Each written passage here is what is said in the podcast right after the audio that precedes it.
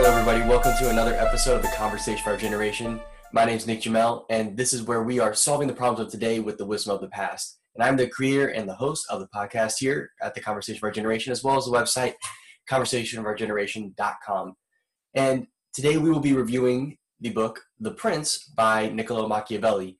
And this is one that I referenced a lot throughout the podcast and realizing recently that I had not done a good book review on this uh, especially since putting it out on the podcast. I have a old video, way old, from a couple years ago, where I talk about the Prince, and it's only a few minutes long and doesn't really go into as much detail as I'd like. And I think also my understanding of it has developed a little bit. So we're going to dive into that today and talk about the Prince and why it's an important work and why Machiavelli is also a pretty important figure. So we're going to dive into that. Before I do, I want to remind you that you can check out conversationforgeneration.com for all of my other book reviews. Um, whenever you hear about a book that you think would be interesting, definitely go to the links through my show notes to buy it. That helps me out and helps me to get a little bit of a kickback from Amazon, help support the conversation for our generation, and also just I think gets more people involved in reading. So if that's what you're interested in, definitely do it. And then also on top of that, if wherever you're hearing this right now, subscribe to the podcast if you're not already. If you are, leave a good rating and review. That really helps.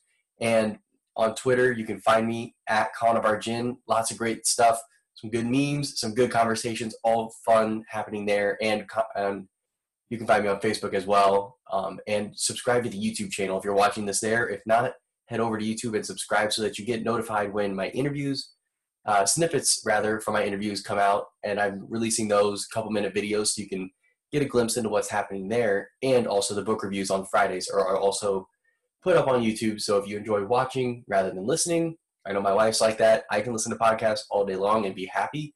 She cannot listen to podcasts and has to like watch a video about it. And so some people are like that. So I'm putting these up on YouTube as well for people to check out. And so with that, let's hop into the quote for today, which is one from Niccolo Machiavelli. And I don't think I've used this one before. I've used a number of his quotes, but he says, The first method for estimating the intelligence of a ruler is to look at the men he has around him. And I think this is a great one because, and I say this a lot, I think I pretty much always start the quote of the week discussing it by saying, I think this is a great one because, and obviously I think it's great because I picked it, but the thing that I really uh, like about this is that it I think it works for non-rulers as well. We talk so much about how you are, and I'm listening to the Vital Masculinity podcast series on friendship, but and they discuss this uh, in this week's episode that you're kind of the mean of your five closest friends. You know, if if you picture your two your four closest friends, you're kind of in the middle. Like you have two who are better than you and two that are worse than you in a lot of ways. And so that's kind of how I think that this is as well. That rulers who surround themselves with people who are incompetent, people who are, you know, like they talk about Trump, very much want to flatter the president, right, or the leader, then that says that you have a big ego if you need to be flattered instead of being challenged or and I think that in general, that's just the case. That when you look at the other people around somebody, you judge that person based on who they associate with.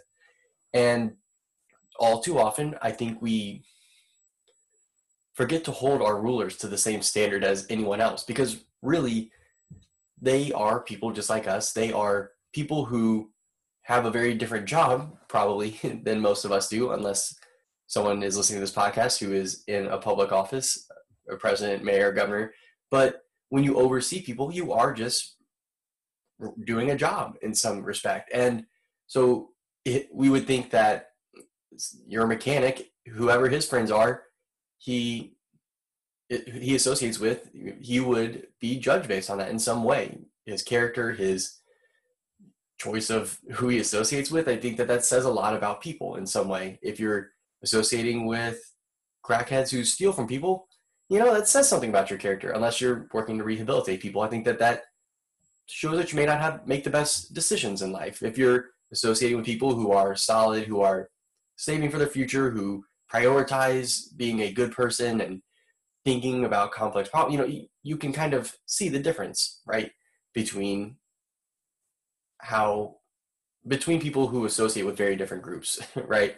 And I gave a very extreme example with the whole crackhead idea, but I think it still rings true in general. And so that's the kind of wisdom that you get from Machiavelli, and that's you know a line of his probably from this book or one of his other works, but that's the kind of impact that you get very quickly. There's a lot of small pieces of wisdom that, when you think about it, has a lot of implications, and so I think that in order to understand this kind of modern political landscape, it's important to read Machiavelli's The Prince because it I think is something that a lot of people today, in the last several hundred years especially, base how they come to power and how they lead people. They base a lot of those ideas on the advice that's in here. So if you want to understand what your leaders are doing, why they're doing it, maybe guess people's moves in the future, I think this book is important for that.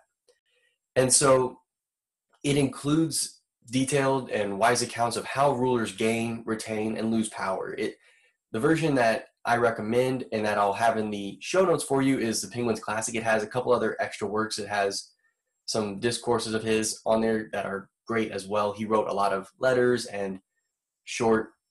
This, like, I guess they're kind of more um, similar to Aristotle's Politics, right? The, some of the other works that are in here. The Prince is not, and we'll get to that here in a moment. But some of his other works are more like politics, where by Aristotle, where you're trying to say what is the best form of government, looking at the different forms and what should you do. And I think that those works really resonated with our American founders in a lot of ways as well. But what can be learned from The Prince? And Niccolo Machiavelli's The Prince is a political work that teaches how to rule pragmatically rather than philosophically. It's not some treatise like, you know, John Locke's two treatises on government, you know, something like that. It is much more of a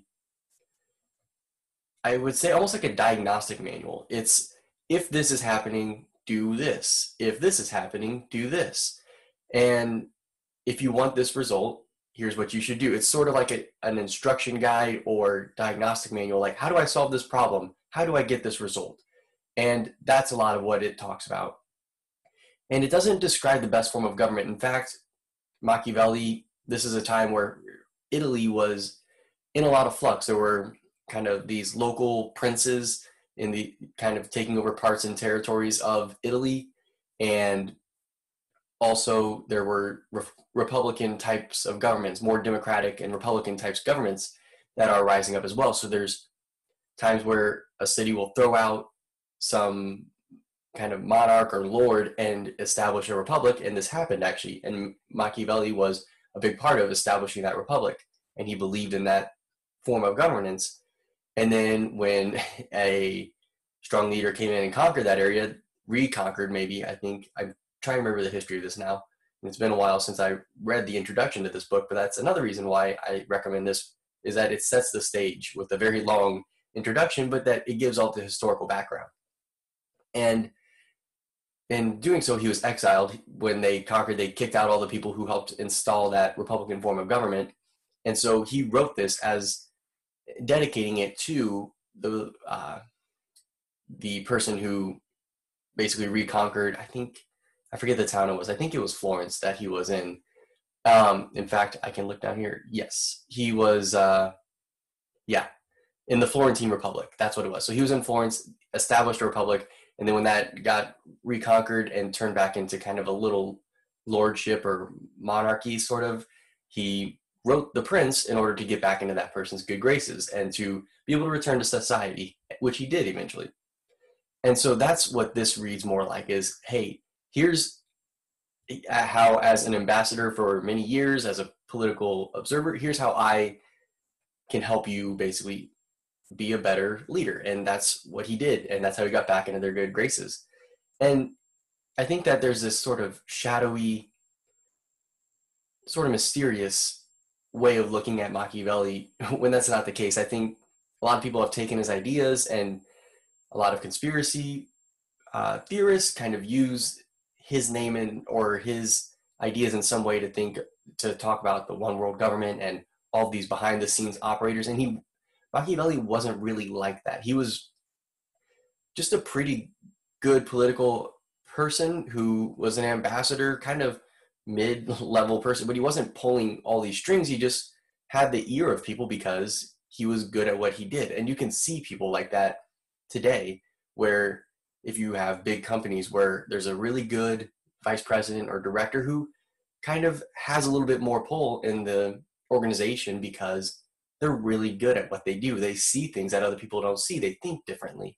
And that I think is really where he, what he's like more so, or a really good ambassador. Uh, for instance, I talked a little bit about the uh, Louisiana Purchase and that book, the uh, Jefferson's Great Gamble that I read recently. I think I reviewed that recently, and in that I talked about how there was one ambassador who wasn't getting it done, and then they brought in Monroe, who eventually created the Monroe Doctrine, was a president of ours, and he had this great acumen as a young person, kind of punched above his weight class in a way, and was able to get a big deal done and finalize that, even though obviously he was building on work that had happened. But he really was a special type of person. And that's kind of how Machiavelli was. People just, I think, recognize he was very smart, very in tune with what was going on, and was able to disassociate himself from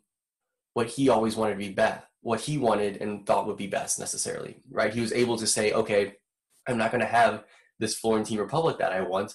So I'm going to at least make sure that my city of Florence is governed as best it can be. So I'm going to help the ruler govern well, right? And so I think that that pragmatism, that sort of I'm going to deal with the situation I'm given, is more of what he is about. And instead of this, and also he's not a shadowy figure. We have quite a bit of, especially for, I think someone of his office, right? We don't know about a lot of, as much about a lot of ambassadors, I would think, from this time period of the Renaissance time. Really, he is someone that's fairly well documented for how important he was in his government. And, and so I think that if you're looking for a great read, if you're looking to learn a lot about how rulers and governments operate, how they can operate better, how they can be used and twisted in bad ways, and you know how they can retain power through force and and see some of those as well. I think if you want to understand all the ways that leaders can manipulate the people or serve the people, this is a great book for you. And I think as we transition potentially power here or may not, we don't know. We're kind of in this fuzzy state, but regardless, I think that in order to be able to understand politics well, I think that you have to read this book. I really do. I think that this is one book that people have to read, not necessarily because it's always right about everything, but it teaches you a good method for how to look at politics. And that's what I think is important is not just the what is right and wrong, but what is the right way of going about it. And so that's what I think you get here is how to think about politics really well. And so definitely check it out. Grab it through the show notes. That really helps me out here at the Conversation for Generation, supporting what I do. Or if you're just going to be doing some holiday shopping, go to conversationforourgeneration.com slash Amazon dash affiliate. Um, or you can just go to there, search Amazon on my website, and it'll pop up for Amazon affiliate. And it will take you to where if you click the link there and go to Amazon and do your Christmas shopping there, that helps me out. That helps support the conversation for our generation. So definitely do that if you're going to be doing any Christmas shopping. It's a painless way, easy way to help me out and support what I do because you're going to be spending that money anyways. This just helps me get a small commission and let Amazon know that I sent you over there. Also, if you're liking what I'm doing, subscribe on the podcast. If you're listening to podcasts on Apple Podcasts, Spotify, wherever your podcasts are, and leave a good rating and review. Or if you're watching this on YouTube, hit that subscribe button. I'm pointing, I don't know where it is, not sure which corner it's in, but subscribe to the Conversation for Generation on YouTube as well because you'll get notified of all the videos when they come out, and that is just a good way to keep up with some of the book reviews that I'm doing and other great interviews as well, getting those snippets. And also, if you want to be able to watch the full interviews of that I'm doing, you have to subscribe to the website. There's a way there that if you go to any of those interviews, you can become a subscriber there and watch all of those for just $2 a month. I will be doing more of those interviews going forward. I'm going to be doing some def- different stuff as well. So I'm currently don't have any interviews scheduled for next week, so might just be a normal episode actually, which will be kind of fun to just get to talk to you a little bit more about some of the ideas that I have running through my head. and so with that, thank you for listening to this episode of the Conversation for Our Generation. Let's get the dialogue going. I'll talk to you next time.